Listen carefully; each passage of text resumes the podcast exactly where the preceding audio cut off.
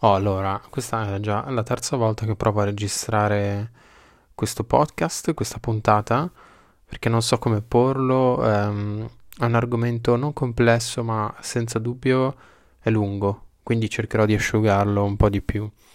Ehm, intanto parto col dire che questa è la seconda eh, puntata che faccio in una settimana, quindi oh mio Dio, cosa sta succedendo?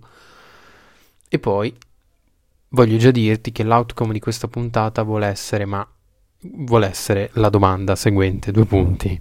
Secondo te, la cosa di cui ti sto per parlare sta accadendo tuttora? E la cosa di cui ti voglio parlare è un, delle lezioni all'università che sto affrontando eh, nel, al corso di estetica. E estetica è quella materia che tratta, come posso dire, come, come si può riassumere estetica? Mm, non è sicuramente l'estetica intesa come ehm, l'iperesaltazione della bellezza, no? L'esteta, l'esteta è una sorta di conseguenza di- della, mm, della condizione in cui ci troviamo e che mi permetterà di parlare dell'estetica, ma l'estetica è in realtà tutto quello che il nostro corpo può esperire, tutto quello che la nostra mente può, esperime, può es- esperire attraverso il contatto dire- diretto. Uh, la mente non può esperire attraverso un contatto diretto, non sicuramente con il contatto, ma certamente con una sorta di contatto un po' diverso da quello fisico che è quello emotivo. L'estetica si occupa, diciamo, del, di tutto quello che ha a che fare con l'input. Hm? Quindi non l'output, non quello che l'essere umano come, come creatura in sangue, ossa e carne riesce a dare, ma come creatura che mm, in quanto sangue, ossa e carne riesce a ricevere, quindi quello che sente, quello che vede, quello che odora, questa è l'estetica. Um, e alla lezione di estetica, le lezioni di estetica che stiamo trattando all'università, stiamo parlando della um, della mancanza di parole, della mancanza di forme, della mancanza di dare un nome alle cose del cittadino che si ritrova nella città industriale della prima rivoluzione industriale. Ecco, l'ho, l'ho posta un po' a cazzo di cane, ma comunque adesso mi spiego meglio. Quello che stiamo trattando è l'argomento della incapacità del cittadino della, nella prima rivoluzione industriale londinese quindi stiamo parlando di città come Manchester, come Liverpool, um, appunto il cittadino di queste città che si ritrova davanti a una città che letteralmente sale. Da qua vedi il riferimento a Umberto Boccioni che ha dipinto La città che sale, un'opera meravigliosa di inizio Novecento che mh, mm, poco a che fare col 1850, o meglio, è un 1850 italiano, se così vogliamo dirlo. Diciamo che questa città che sale um, non permette al cittadino di stare al passo con le trasformazioni tecnologiche che questa città sta subendo. Davanti a questo scombussolamento di suoni nuovi, di rumori nuovi, di mm, luci nuove, di mm, macchine, di macchinari, di strumentazioni, di colori, tra virgolette nuovi, davanti a tutto questo, davanti a questa esperienza estetica, il cittadino della, della città di Liverpool o di Manchester si trova assolutamente incapace di dare anche un nome a queste cose perché banalmente non le ha mai viste. E qui il prof che tiene la lezione di estetica ha detto una cosa pazzesca, pazzesca, che mh, mm, io, io penso, questa è una parentesi mia, porca miseria, ma questa cosa non, non, cioè, dovrebbe essere detta al liceo perché ti dà un quadro in quattro parole di come può aver percepito anche alla lontana ehm, il cittadino la, la sua città in piena rivoluzione industriale. E l'esempio, il parallelismo è stato questo. Eh, il nostro prof ha parlato del, del, soldato della prima guerra mondiale, quindi saltiamo di almeno 60 anni, 50-60 anni, è il soldato della prima guerra mondiale che si ritrova a, a, dover partire dalla campagna ed andare in guerra. Il problema qual è? È che noi ci troviamo all'inizio del 1900 quando eh, il massimo che può aver visto un contadino sono, che ne so, eh, gli attrezzi agricoli, gli animali, la natura, non sicuramente gli aerei, non sicuramente le mitragliatrici, non sicuramente i campi di battaglia, non sicuramente mh, strumentazioni che permettono di spostare uomini come le macchine o i prototipi di macchina che eh, sono stati inventati proprio per scopi militari. Sicuramente questa roba il contadino che, che parte per la guerra non le ha mai viste, questa roba non l'ha mai vista e il prof ci ha diciamo fatto soffermare su che cosa può voler significare per un uomo che ha vissuto in campagna nel 1900, probabilmente nato anche nel 1890, essere, come posso dire, mm, andare avanti nel futuro di almeno 40-50 anni in 5 minuti. Cioè, questo qua, il contadino si ritrova mh, mm, a dover viaggiare nel tempo praticamente, a trovarsi davanti a un qualcosa a cui non sa nemmeno dare un nome, ok? Ed è questo il punto, non saper dare un nome alle cose. Uh, che d'ora in poi dirò non saper dare una forma alle cose, perché è grazie al fatto che noi diamo un nome alle cose che diventano, anzi è grazie al fatto che noi diamo un nome allo, agli oggetti che diventano cose.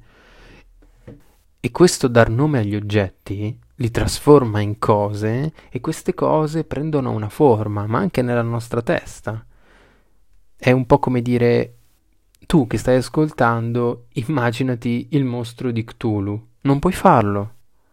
Perché non puoi farlo? Perché è una Cthulhu è una creatura immaginaria ideata da Lovecraft che non ti permette neanche di descriverla, non ti permette nemmeno di legarla a una forma. O meglio, ci sono tanti artisti che hanno provato a riprodurre i mostri che Lovecraft di- descriveva, ma lo scopo di Lovecraft è quello di lasciarti nel non detto, nella non forma, ed è questo che crea il panico nei lettori di Lovecraft, è questo che crea quella sorta di, mm, di follia, se così vogliamo dirlo ed è proprio la follia che abbraccia o che abita il cittadino della città industriale. Ed è interessante pensare a come può aver vissuto un cittadino in questa città industriale. Ora, grazie al parallelismo del soldato, puoi ben capire cosa voglio dire. Ma io penso, io sono stato a Londra da poco, da una settimana sono tornato e mi sono trovato effettivamente davanti a una marea di luci, una marea di, di mm, mm, come posso dire, persone, suoni, rumori, urla, uh, uh, musiche sparate molto alte dai locali, uh, macchine che in Italia in realtà non girano Vabbè, una lingua diversa, ma soprattutto un colore diverso. Io ho percepito a Londra un... Ho percepito a Londra dei colori differenti ed è un argomento strano questo perché uno dice, beh, il rosso che vedi sulla vetrina del negozio di Bologna dove vivo io è lo stesso rosso che trovi nella vetrina del negozio di Londra o chissà dove altro a Londra, sono gli stessi colori. Sì, è vero, però io um, ho avuto un'esperienza estetica veramente rinnovatrice, nel senso che ho visto in Londra un coinvolgimento di colori che non avevo mai visto, una sorta di avvolgimento, abbraccio in una gamma cromatica che a Bologna, in Italia, non ho mai visto. Io non ho visto così tante città italiane, però quelle che ho visto non hanno minimamente, neanche lontanamente, questo, questa gamma cromatica che ho visto a Londra, tra le strade, i palazzi, uh, il cielo, uh, la natura, eh, i parchi, tutto questo io non l'ho visto in Italia, ecco. Se così vogliamo dirlo, anche questa è una sorta di straniamento rispetto alla condizione in cui vivevo prima. E rispetto alla condizione in cui vivevano prima, i cittadini che si ritrovano nella città industriale si trovano davanti a uh, sirene, um, non so, macchine strane, macchine che hanno inventato dalla rivoluzione industriale in poi, le fabbriche, le fabbriche. Mm, il, l'orologio della fabbrica che fischia l'ora di, di pausa, i colori grigi dei fumi, delle, dei camini, dei, de, delle, dei tetti, ecco, I, l'aria malsana, il fango, il, la faccia abbruttita e scura del chimney sweeper, eh, del, dello spazzacamino. Qua ti invito a leggere anche distrattamente, senza per forza metterci, mettertici troppo, uh, lo spazzacamino di William Blake, uh, The Chimney Sweeper, che parla in maniera molto chiara di qual è la condizione del, dello spazzacamino e per l'esattezza del bambino, del bambino che deve lavorare nella città industriale. Perché ovviamente il bambino è quella manodopera gratuita che permette di lavorare, eh, anzi che permette all'industria di guadagnare senza spendere poi così tanto. È un po' l'immigrato che viene in Italia a raccogliere i pomodori per 2 euro l'ora. Comunque, io ho vissuto questa condizione di straniamento e, e, mi viene da pensare anche un'altra cosa. Io questo straniamento lo vivo tutti i giorni quando vado per strada. Io sono di Bologna. Bologna è una città piccola rispetto alle grandi città italiane o rispetto alle grandissime città europee, Bologna è un, uno sputo, ma anche in questo sputo io sento una sorta di straniamento, sento come se la strada, la singola strada di Bologna fosse un agglomerato di negozi, vetrine, macchine, persone che hanno uno scopo. E io lo percepisco. Un, io ho questa percezione e probabilmente è assolutamente ingiustificata, ma io te la dirò lo stesso. La mia percezione, e qui mi slego un attimo dal contesto del, um, della rivoluzione industriale, benché lo straniamento è lo stesso, cioè io sono partito dalla rivoluzione industriale per spiegarti che cosa può voler dire per, un, per il singolo essere umano essere estraniato. E da questo straniamento ti parlo del mio straniamento personalissimo.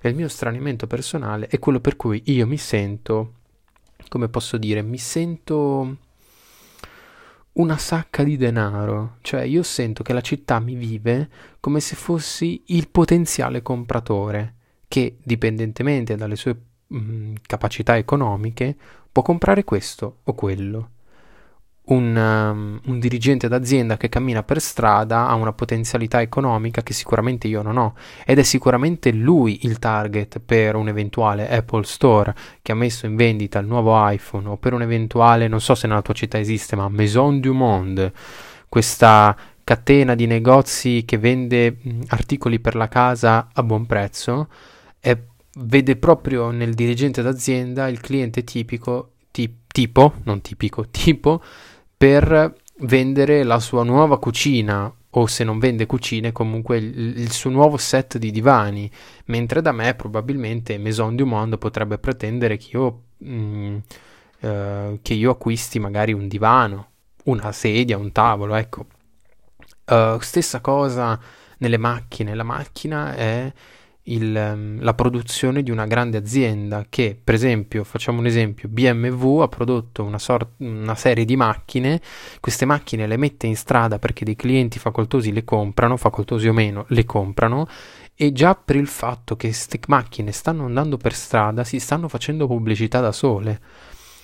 Um, è strano dirlo, no?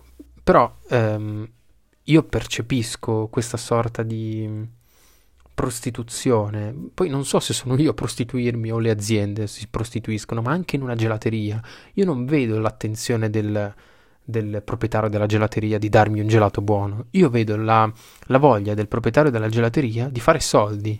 E il fatto che io lo mangerò è soltanto una scusa per dargli dei soldi, punto. È una visione pessimistica, ma porca troia se è una visione pessimistica, è una visione che può essere rivista, cazzo se è una visione che può essere rivista. Mi piacerebbe discuterne con qualcuno. Mi piacerebbe discuterne da nessun punto di vista politico, però, perché mi rendo conto che può essere un punto di vista un po' pseudo socialista del cazzo. Ma io non ci voglio mettere nessun socialismo. Vorrei semplicemente capire il perché mi senta così. Anche un'attrazione. Faccio un altro esempio. Anche un'attrazione. Uh, come, come, posso dire? Un, un monumento um, per entrare dentro il quale bisogna pagare un biglietto, anche quell'attrazione per me è la scusa da parte di chi gestisce quell'attrazione di guadagnare soldi attraverso un, un come posso dire attraverso un'esperienza che io posso fare circa eh, entrando dentro quell'edificio e guardandolo. Quindi il proprietario mi dice: Ok, io ti do la possibilità di vivere una bella esperienza, quindi entrare dentro questa torre medievale, però tu in cambio mi dai 10 euro. Quindi il proprietario non ha veramente l'intenzione di farmi vivere una bella esperienza, ha più l'intenzione di guadagnare. Ma se tutto è fondato sul guadagno, allora secondo me nulla è onesto. Cioè, se tutte le attrazioni che ho intorno, nella singola città, nella singola strada, um, hanno come funzionalità quello di guadagnare, allora non c'è onestà. Mi sento preso un po' per il culo, onestamente. Mi sento... Mi sento il cliente che va dentro lo strip club, si gode lo striptease della, della ragazza mezza nuda che è lì e poi gli lascia dei soldi. Più o meno è questo quello che sento. La gelateria che mi fa uno striptease.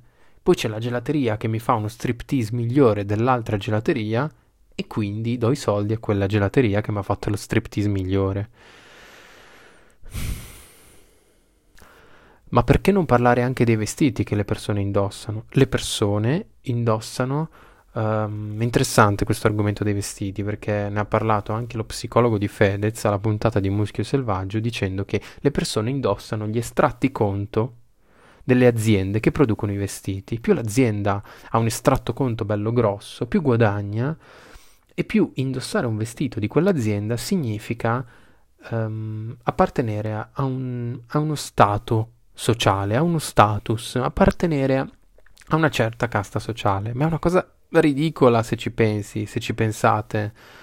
Eh, significa veramente indossare non più un vestito, ma un'idea. E quindi indossare un'idea significa indossare alla fine un estratto conto, perché quando parliamo di idea, quando io vesto Hermès, io, cioè, io non sto pensando di indossare una sciarpa, io sto pensando di farmi avvolgere da Hermès e sto pensando che chiunque mi guarderà vedrà Hermès stampato sulla, sulla, sull'etichetta della sciarpa mi metterà, quella persona che mi sta vedendo, mi metterà all'interno di una casta sociale. Ed ecco che allora, di nuovo, non c'è un vero disinteresse, non c'è un'onestà, c'è semplicemente una voglia di farsi come dire, posso dire, farsi mettere in una casta sociale, bella alta anche.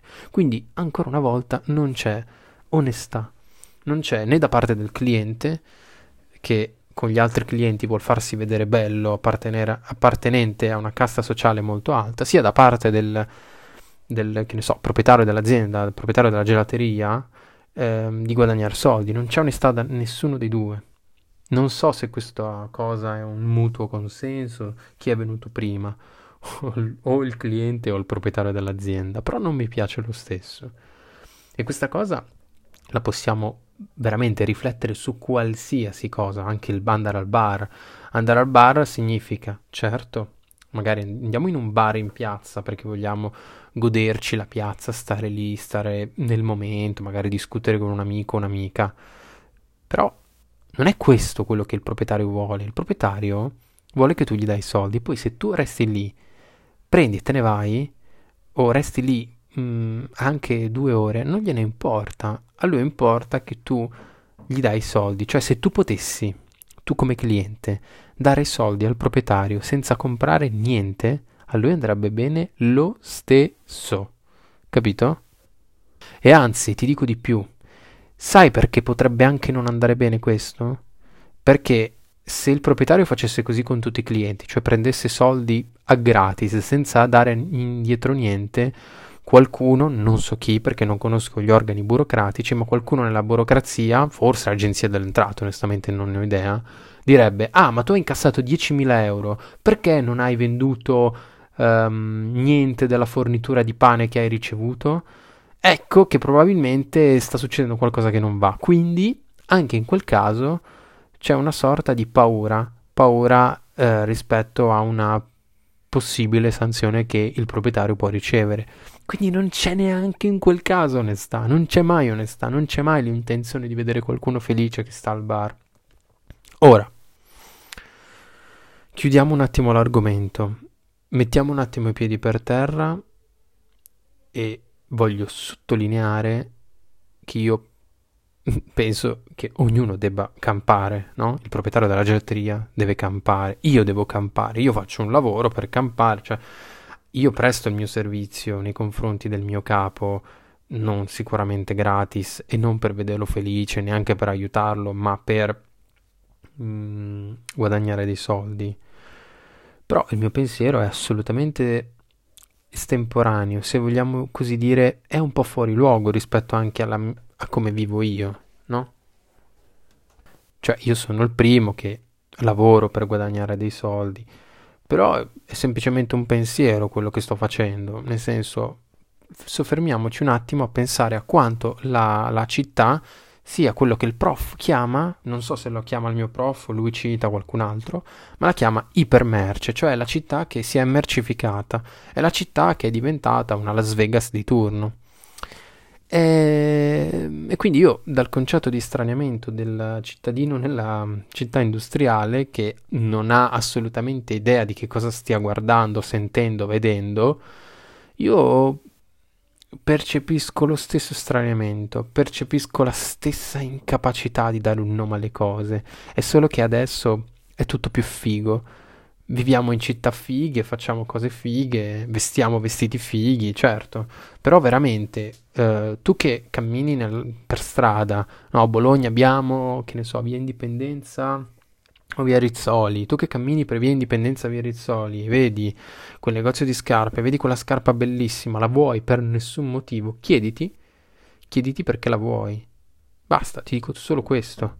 Non, non voglio essere uno che ha scoperto l'acqua calda, però voglio solo dire che quel venditore probabilmente non è interessato a farmi vedere, anzi a farmi indossare una scarpa comoda che sia anche esteticamente carina. No, vuole semplicemente fare breccia in qualche sorta di meccanismo che c'è nella mia testa per cui trovo quella scarpa non funzionale ma appetibile per rientrare in una cassa sociale. Punto. Non voglio dilungarmi oltre. Sicuramente ho perso dei passaggi, ho detto che avrei aperto parentesi che non ho aperto. Um, è una puntata molto a braccio questa. Spero che tu non ti sia annoiato.